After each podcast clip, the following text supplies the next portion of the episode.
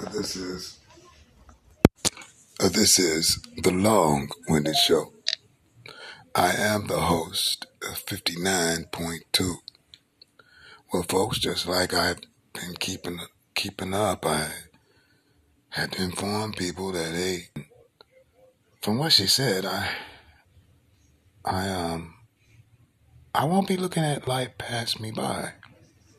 Yay!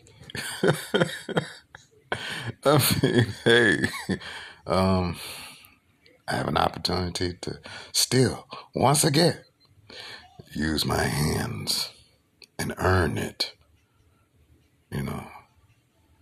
And um, I'm looking forward to that because, you know, with the benefits of being in the military and, and all that good stuff, how they treat the veterans, you know, thank you for your service and all that. You know, um, she has guaranteed me, or at least reassured me, that with my willingness and effort, uh, hell, I can employ rather quickly since there's a great demand for, you know, employment. Hell, I ain't looking for something fancy, just something to bring in something and, you know, I can work off my access, you know, because I, hey, I smelled the homelessness already, you know. Thank goodness I kept it off my wife. It, it wasn't really bad, bad, but man, I knew what it was when I when I smelt it.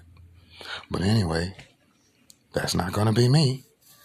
So I'm like she told me, I I enjoy my. I'm uh, I'm glad I I made that choice, and I'm even more glad that. Uh,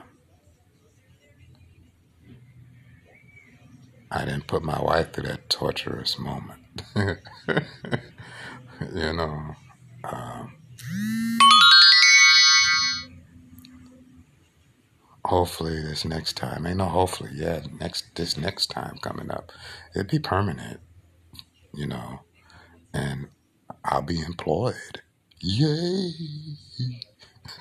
Heck yeah. Uh, I'll be able to take her out to dinner, you know, talk, talk to, you know, listen, you know, honey, uh, darling, I uh, actually, you know, can take you out to a dinner, you know. Yeah, we had a little time before we just got married or something. We got to know each other a little bit, but we never really had a chance to go out for dinner together, you know. You know, and, uh, you know, she, she'll honor that. And this has been the Long Winded Show, and I am the host, 59.2.